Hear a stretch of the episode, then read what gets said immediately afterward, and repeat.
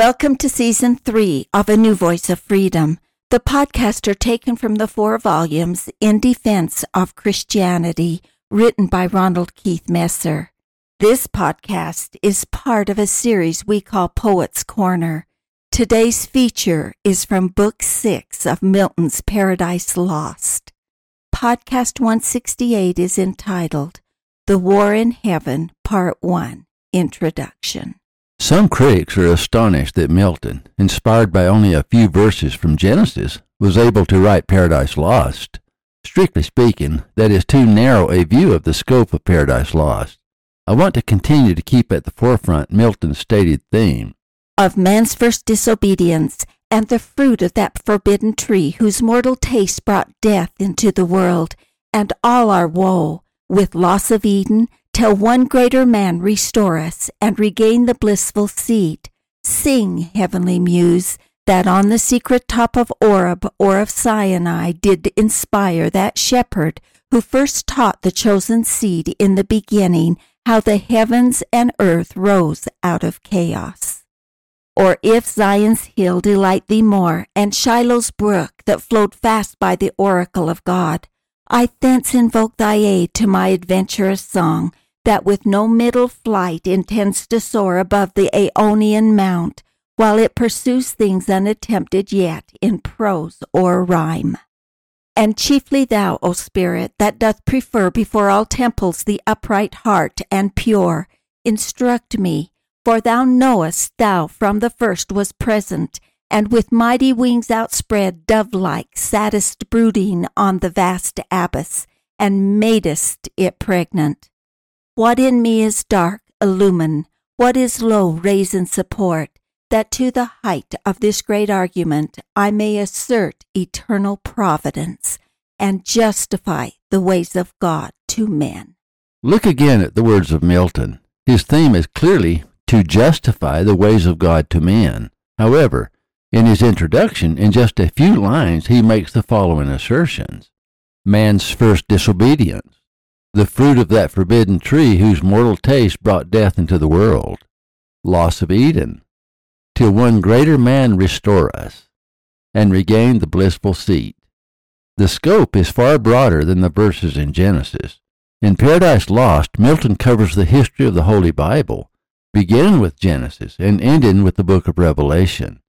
Unquestionably, Milton was a premier scholar, one of the most educated men of his time, and this is during the Renaissance. If I were dividing the book according to historical, literary, and biblical allusions, I would guess that a quarter can be attributed to historical and literary allusions, half to biblical allusions, and a quarter to Milton's own genius and poetic inspiration. The Holy Bible dominates Paradise Lost in many and sometimes subtle ways. Biblical allusions are the fabric that holds everything together, it would be eye opening to go through Paradise Lost and mark every biblical allusion with a specific reference from the Holy Bible itself. Milton was blind when writing Paradise Lost. One can only assume Milton had virtually memorized the Bible. In return, Milton assumes a broad understanding of the Bible from his readers. Let me just give a brief example, which is just one of the hundreds of assumptions Milton makes about his readers. Book 6, for example, covers only three days, that is how long the war in heaven lasts in Paradise Lost. The problem, of course, is that from our perspective, we assume three 24 hour periods, when in fact, in Milton's war, three days measured in biblical times, which means the war in heaven lasted 3,000 years. In Book 4, Milton refers to the length of the war three times, speaking of days. 1. And if one day, why not eternal days? 2 two days as we compute the days of heaven. 3. Two days are therefore past. The third is thine. For thee I have ordained it, and thus far have suffered, that the glory may be thine of ending this great war, since none but thou can end it. What does Milton mean by eternal days, or the days of heaven? We look to the Apostle Peter in the New Testament for the answer. But, beloved, be not ignorant of this one thing, that one day is with the Lord as a thousand years, and a thousand years as one day. 2 Peter 3 8. But there are other allusions to the thousand year day in the Bible. In Genesis, we read, But of the tree of knowledge of good and evil thou shalt not eat of it, for in the day that thou eatest thereof thou shalt surely die. Genesis 2:17. After Adam ate the fruit, he lived over 900 years, just a few years short of a thousand, thus fulfilling the prophecy, In the day thou eatest thereof, thou shalt surely die. And the days of Adam after he had begotten Seth were eight hundred years, and he begat sons and daughters. Genesis 5 4. Adam was 130 years old when Seth was born. And Adam lived a hundred and thirty years, and begat a son in his own likeness, after his image, and called his name Seth. And the days of Adam after he had begotten Seth were eight hundred years, and he begat sons and daughters. And all the days that Adam lived were nine hundred and thirty years, and he died. There are other allusions, but that is sufficient. The point is that Paradise Lost is filled with biblical allusions that cover the entire Holy Bible. But what is more, Book 6, though it purports to cover only the war in heaven, is actually symbolic of the war on earth that is continued by Satan. And there appeared another wonder in heaven, and behold, a great red dragon, having seven heads and ten horns, and seven crowns upon his heads.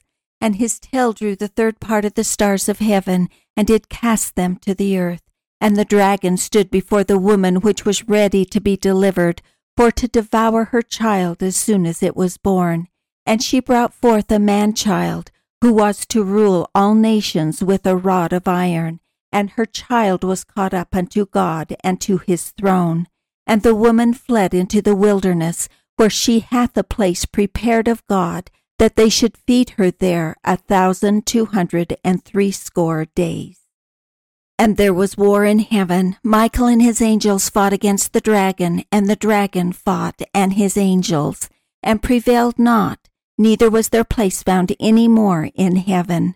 And the great dragon was cast out, that old serpent, called the devil and Satan, which deceiveth the whole world. He was cast out into the earth, and his angels were cast out with him. And I heard a loud voice saying in heaven, Now is come salvation and strength, and the kingdom of our God, and the power of his Christ. For the accuser of our brethren is cast down, which accused them before our God day and night and they overcome him by the blood of the Lamb and by the word of their testimony, and they loved not their lives unto the death. Therefore rejoice, ye heavens, and ye that dwell in them. Woe to the inhabitants of the earth and of the sea, for the devil is come down unto you, having great wrath, because he knoweth that he hath but a short time. And when the dragon saw that he was cast unto the earth, he persecuted the woman which brought forth the man child. Revelation 12 3 through 13. A close reading of Paradise Lost will reveal that many of the images above are woven into the epic poem. But Book 6 also is an allusion to not only the war in heaven, but the Battle of Armageddon prior to the second coming of the Messiah, and the Battle of Gog and Magog prior to the end of the world. In other words, Paradise Lost covers the entire scope of man, from the premortal existence to death and the resurrection, from the creation of the world to the destruction of the world, from Paradise Lost to Paradise Regained. The hero of Paradise Lost is not Satan, as some suppose. It is Jesus Christ, which is clearly shown in Book 6. That leads to some interesting observations. What role did Milton play in determining the future direction of the Protestant Reformation? The Protestant Reformation, of course, began almost a 150 years earlier. It began in 1517 when Martin Luther tacked his 95 Theses to the church door in Wittenberg, criticizing the doctrines and practices of the Catholic Church. It ended in 1648 with the Treaty of Westphalia, which concluded the Thirty Years' War and ending the dispute between Catholics and Protestants. The dates are disputed, and definite lines are hard to draw. Milton, more aligned with the Puritans, came a little later. He was born in 1608, 40 years before the Protestant Reformation ended, and died in 1674. He wrote Paradise Lost in 1664, 16 years after the Treaty of Westphalia. Still, Milton was a free thinker. Before Paradise Lost, Milton wrote many pamphlets that put him at odds with the established church and with the government. He did not rely upon others to tell him what the Holy Book said, and he influenced religious thought for hundreds of years. And who knows what influence other world authors had on religious thought, such as William Shakespeare, 1564 to 1616, Dante, 1265 to 1321, Chaucer, 1340 to 1400, Edmund Spenser, 1552 to 1599, Christopher Marlowe, 1564 to 1593. Many popes occupied Dante's hell, and Chaucer heavily criticized the practices of the Catholic Church in the Canterbury Tales. They were all independent thinkers, but I suppose that nothing on the scale of the Protestant Reformation could be very simple. But let's focus on Milton's interpretation of the Bible. In Book 6, the battle is divided into two parts. During the first 2,000 years, the war is led by Michael and Gabriel. The armies of Michael and Gabriel are equal to the armies of Satan, but only somewhat superior, because Satan's army is weakened by sin. The Father said, Equal in their creation they were formed, save what sin hath impaired. That poses an enormous problem. In Milton's view, the battle never would have ended except for the intervention of Christ. God Himself said, Whence in perpetual fight they needs must last endless, and no solution will be found. The spirits on both sides were immortal. They could not die, no matter how wounded they were, no matter how much pain was inflicted. Their wounds immediately healed and they regrouped. Yet soon he healed, for spirits that live throughout vital in every part, not as frail man in entrails, heart of head, liver, or reins, cannot but by annihilating die, nor in their liquid texture mortal wound receive, no more than can the fluid air. All heart they live, all head, all eye, all ear, all intellect, all sense, and as they please they limn themselves, and color, shape, or size assume, as likes them best, condense or rare. Such a battle could continue forever had not Christ finally intervened. In the following, I shall just present the highlights of the first two days of battle. On the first day, Michael is the victor. Christ gives instructions to Michael. Go, Michael, of celestial armies, prince, and thou, in military prowess, next Gabriel. Lead forth to battle these, my sons invincible. Lead forth my armed saints by thousands and by millions, ranged for fight, equal in number to the godless crew rebellious. Them with fire and hostile arms, fearless assault, and to the brow of heaven pursuing, drive them out from God and bliss into their place of punishment, the gulf of Tartarus, which ready opens wide his fiery chaos to receive their fall. We must remember that Satan has recruited a third part of the host of heaven. Satan calls them a third part of the gods in synod met, their deities to assert, who, while they feel vigor divine within them, can allow omnipotence to none. His army is innumerable. Before the rebellion, Satan was the premier leader, probably close to Christ himself. In fact, when he is away from the other devils, in Book 4, Satan ponders his situation. In that bright eminence, and with his good upbraided none, nor was his service hard. What could be less than to afford him praise, the easiest recompense, and pay him thanks? How due? Yet all his good proved ill in me, and wrought but malice, Lifted up so high I disdained subjugation, and thought one step higher would set me highest, and in a moment quit the debt immense of endless gratitude. So burdensome still pain, still to owe, forget what from him I still received, and understand not that a grateful mind by owing owes not, but still pays at once indebted and discharged. What burden then? Oh, had his power destiny ordained me some inferior angel, I had stood then happy. No unbounded hope and raised ambition. Yet why not some other power as great might have aspired, and me, though mean, drawn to his part?